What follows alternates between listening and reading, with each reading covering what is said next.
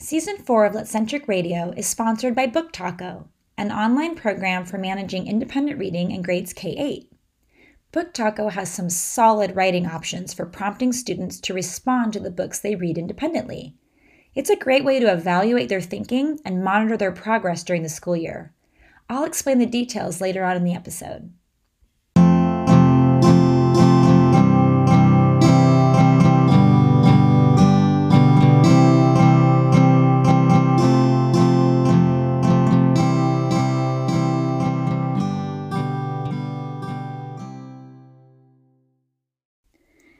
Welcome back to Litcentric Radio, the podcast that's a literacy coach in your pocket.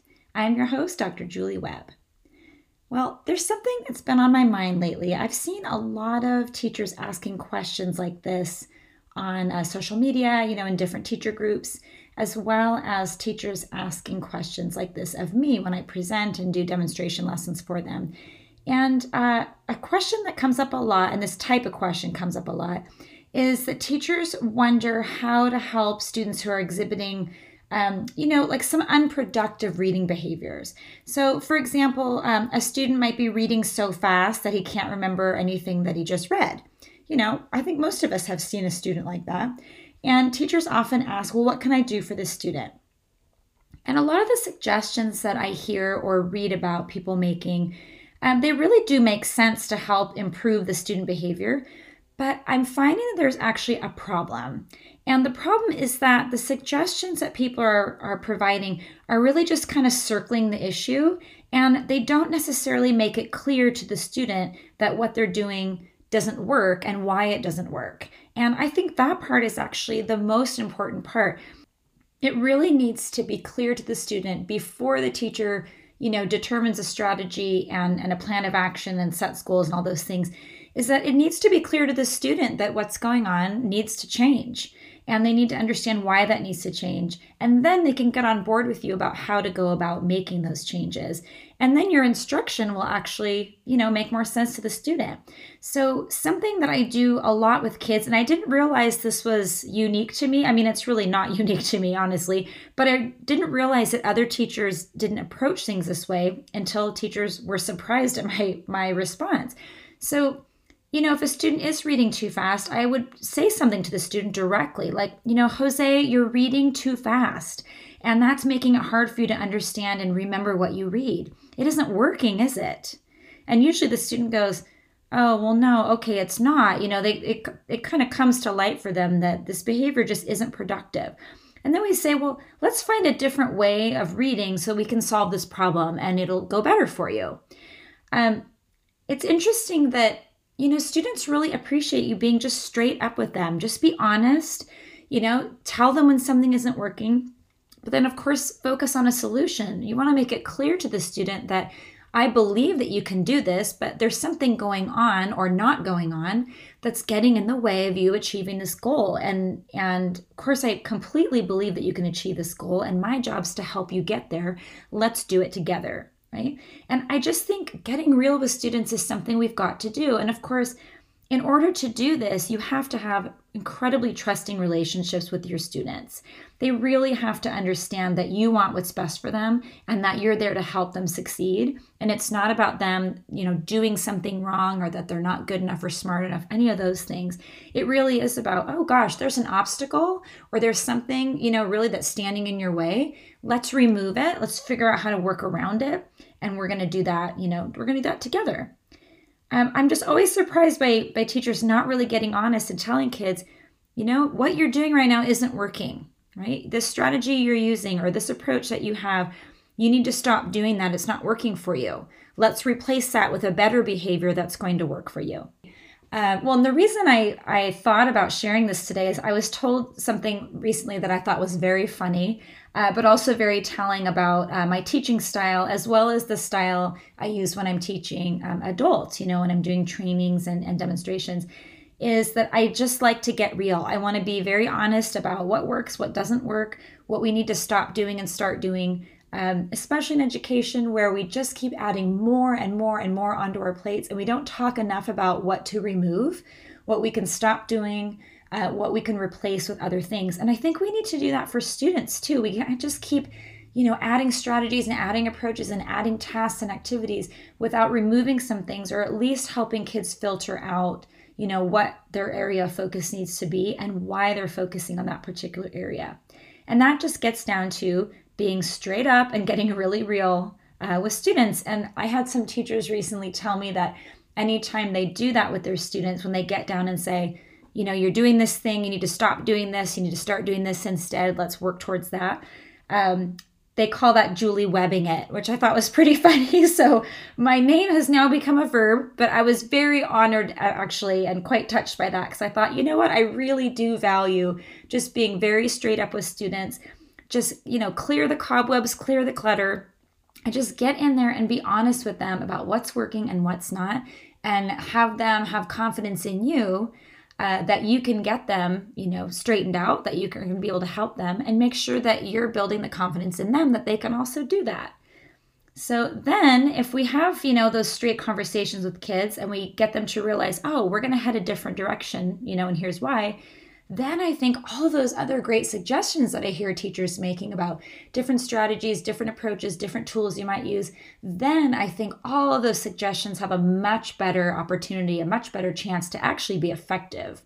If this if we just keep layering on different ideas, the student's just going to get kind of cluttered and they're not necessarily going to take advantage of those new opportunities we're putting in front of them because they don't even realize that they need to be taking advantage of them.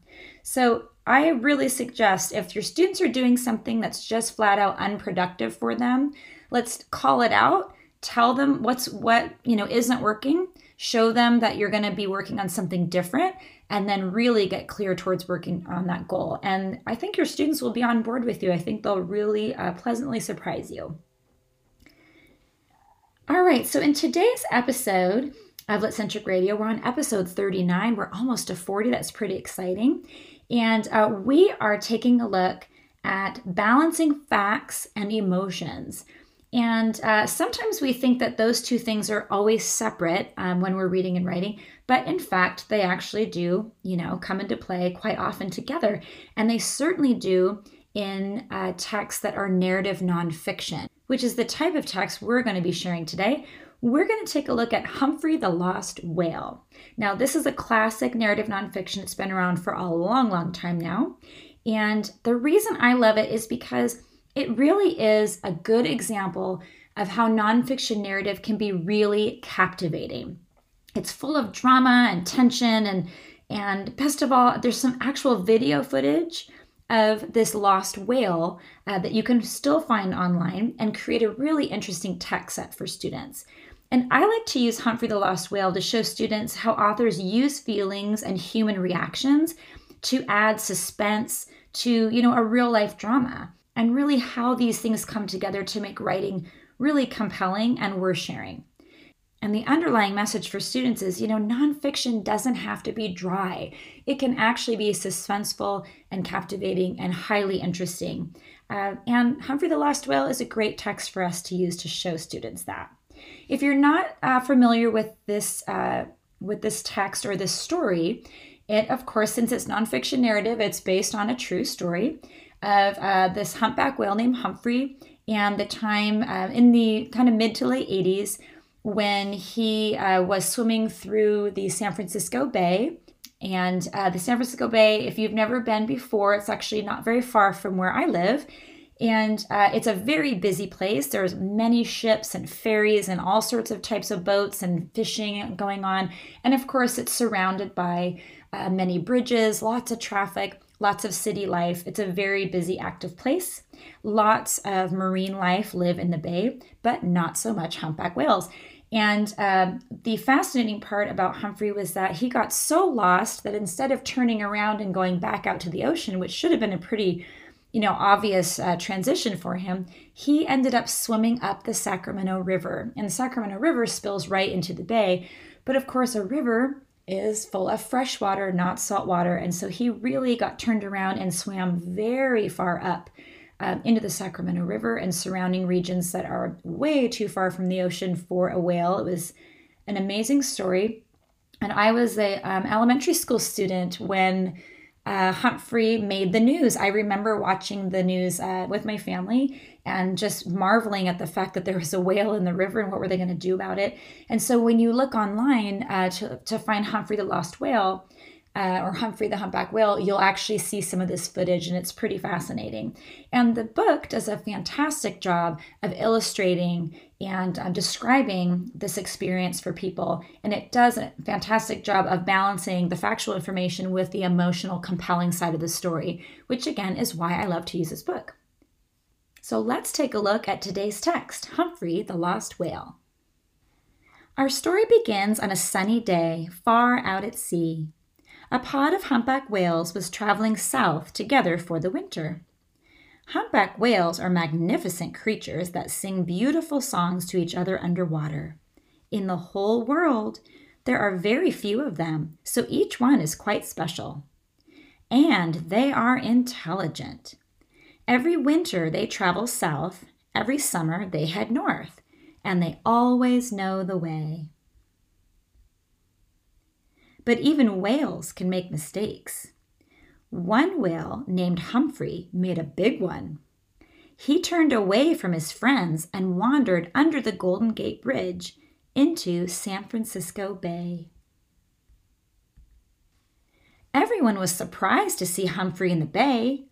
People don't usually get to see humpback whales very often because they usually stay in very deep waters. It was a special treat to see one so close to the city of San Francisco. Humphrey was a spectacular sight, as long as a city bus and as big as seven elephants put together. He would come up to breathe, appearing as if by magic, and people would stop whatever they were doing to watch him. Then Humphrey did something that no whale had ever done. Instead of swimming back out to sea, he went the wrong way up the Sacramento River. The big river became smaller and smaller as Humphrey traveled upstream.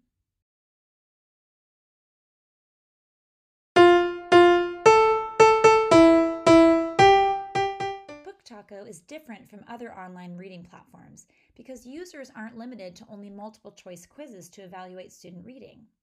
As you know, writing is one of the best ways to gain insight into how students think, and the more students write, the better their thinking and reading comprehension will be. When it comes to writing, BookTaco's got you covered. Once students have finished reading a book or even a chapter of a book, they can log on to BookTaco and respond to a writing prompt to think deeply about what they read. There's a drop down menu for students to choose from that includes some great questions and tasks that prompt students to dig deep and explain themselves thoroughly. For example, one prompt asks students to describe the main character's transformation throughout the story. Another asks, Do you think the title fits the book? Why or why not? One of my favorite prompts asks students to discuss a portion of the book that was too predictable. Wow, isn't that a fantastic prompt? As you can tell, the writing tasks in Book Taco go far beyond retelling exercises. Students really have to bring their A game. Oh, and did I mention the prompts are available in Spanish too? When a student sends their response through the Book Taco platform, it shows up in your teacher dashboard. There, you can read each response and assign it a score of 1 to 5 using the Book Taco scoring system. Or you can assign a score using your district's rubric or scoring guide.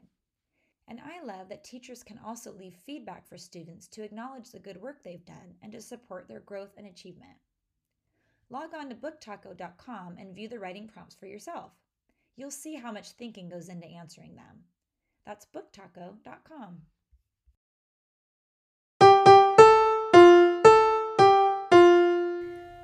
So I think that compelling, you know, uh, drama intense nature of this uh, nonfiction narrative really comes through well.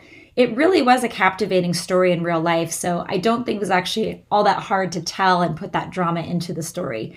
Uh, but students love this book. They just are, they're rooting for him. They're captivated. You will hear a pin drop no matter the age of your students. They just love to read about Humphrey. And there's a little bit more information in the um, back of the book, um, more like a news report to give you a little bit more context and a little bit further story of Humphrey because uh, he had very unique um, tail flukes, which you know the fluke of a um, of a whale is unique, almost like a fingerprint. And so scientists have spotted him off the coast of uh, San Francisco uh, since that ordeal, and he's even actually been had to be rescued one more time in a different scenario. So I think there's something going on with Humphrey and his uh, natural navigation skills. Uh, but it's a really fascinating story, and I highly suggest creating that text set I mentioned earlier, uh, using the footage that you can find online. Uh, to show your students the real life Humphrey. And actually, uh, if you purchase uh, the Litcentric Radio lesson from our Growing Bundle online, I'll make sure to put uh, a link in there so you can watch the video with students. And if you actually Google, um, you know, whale in the Sacramento River, there are more than one. There's more than one story now um, about uh, whales getting lost. There was actually um, a female whale and her calf years later that uh, did the same thing, had a very similar problem and it was fascinating. I, it was just, it was amazing how it worked out because I was doing an ocean unit with my first graders at the time, and uh, we were about to read Humphrey the Lost Whale. And then all of a sudden, we hear on the news these two humpback whales again coming up the Sacramento River, and they were very close to um, where I was teaching at the time. So some of my students actually drove over with their parents in the evening to watch this. So it was it was crazy to actually read about you know this old story, and at the same time the same problem happening again. It was pretty fascinating. So for our bridge chart today, our bridge chart is highly connected to the text dependent questions that I ask um, of students while we're reading this text. And again, in our Litcentric Radio lessons, I always include text dependent questions to go with every book that I feature on the show because the text dependent questions are always um, to spur students on to not only understand the content of what we're reading, but to focus them on the task that we're going to be working on uh, through the bridge chart and ultimately the writing task at the end. Because in order for our lesson to be uh, the most productive for students and to give them the best chance of being successful, we want to make sure that our questions and our discussion, our chart, and our task are all really tightly aligned. And so, uh, with the text dependent questions, as I mentioned, with this book in particular, uh, they are they're actually extremely tightly aligned to this bridge chart. And in my text dependent questions, I always um, I always make sure to include the page number because I want you to actually uh, photocopy them or print them onto sticky notes. Stick the sticky note directly onto the page. So as you're reading aloud you don't have to stop you know and look at a different resource for the question. And if there's an actual answer that you're looking for to go with that question i'll actually have that typed on there as well in really small print hopefully where just you can kind of read it to students so you can keep on track. Make sure that students are coming up with and being led in the right direction as far as the types of answers that we're looking for with our bridge chart, it's going to be a simple T chart today, where on the left, we're going to say, we're going to title it factual events. And on the right, we're going to um, title it emotional reaction. And as I mentioned, the balance between the factual information and the emotional um, you know, humans element of the story uh, really comes into play beautifully in this nonfiction narrative. And that's what I want students to be focused on, and that's what I want to feature. And for the factual events, uh, there's several that I might list and share with students. This book, actually, the way it's organized, you'll notice that there may be a page or two of pretty much purely factual information. And then the next page will often have the human element, the emotional side of it. And then it'll go back to more information and then again back to the human element. And it's really nicely balanced that way. And it's fun to show that to students too, because that's something they can definitely use in their writing.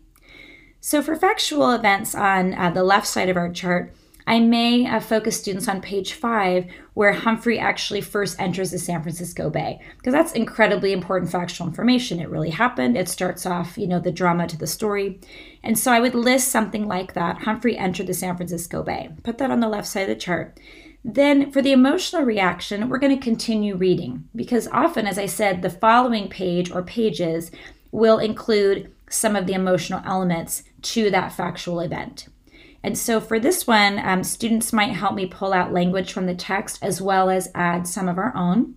Maybe words like excited, surprised, amazed. That was the emotional reaction people had to seeing Humphrey in the bay.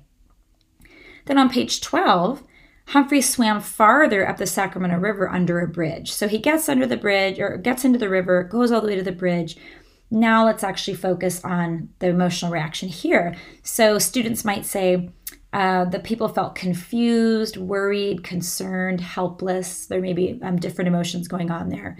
Um, later on, you know, I have several here that I use for factual events in the story. One later on might be, you know, oh, at the end, you know, Humphrey made it back under the bridge and all the way back to the ocean.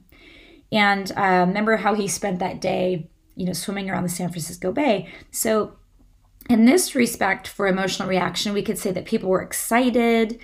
Uh, they uh, they looked at him with wonder and awe, um, and we can also even include the emotional reaction of Humphrey. Of course, we don't know exactly how he felt, but we do know something about his behavior, and uh, we're assuming maybe he felt relieved and he was happy to be back where he belonged. So just because it's an emotional reaction side of the chart doesn't mean it's always the um, um, emotions of the people. There are several times in the story where the authors take some liberties and make some assumptions, probably about how Humphrey felt, and we want to include that um, in our chart as well with students.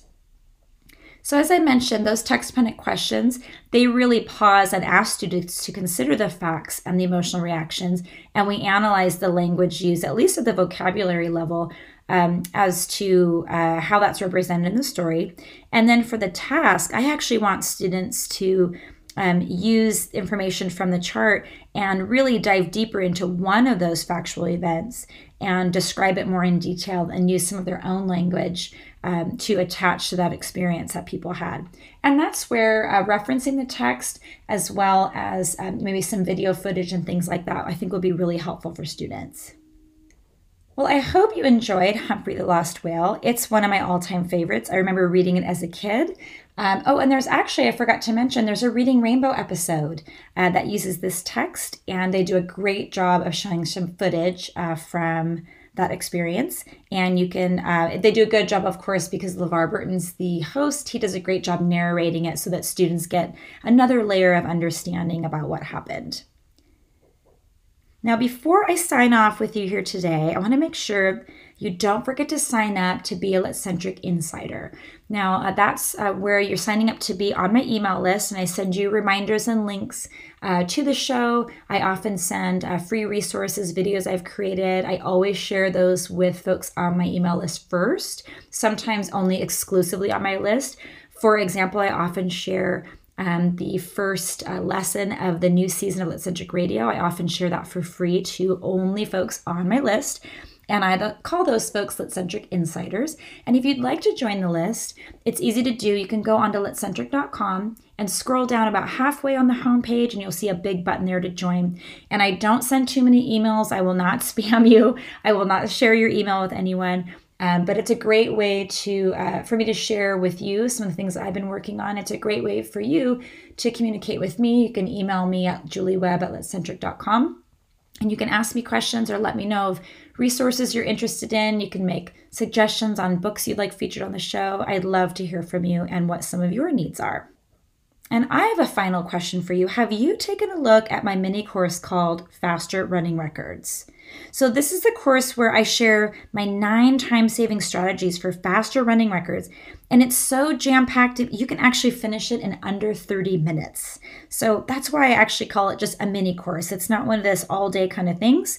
I have courses like that too, but this one really is designed to be just a quick investment, something you can do over a lunch break and really get you organized and efficient so that you can get your running records done and you can get back to what you do best, which is teaching reading. So check it out. It's Faster Running Records, the mini course. It's at litcentric.com in the Learn tab. All right, that's all for us today on Litcentric Radio. Thank you for listening week after week. Thank you for subscribing to the show.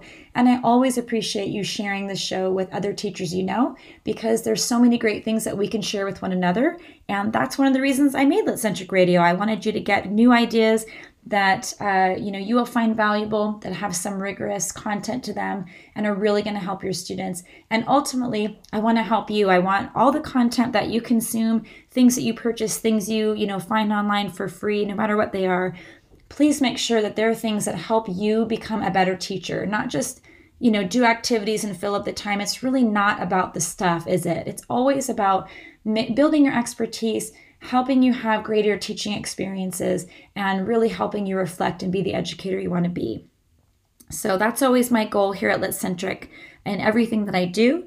And we will see you next time. Have a great day at school.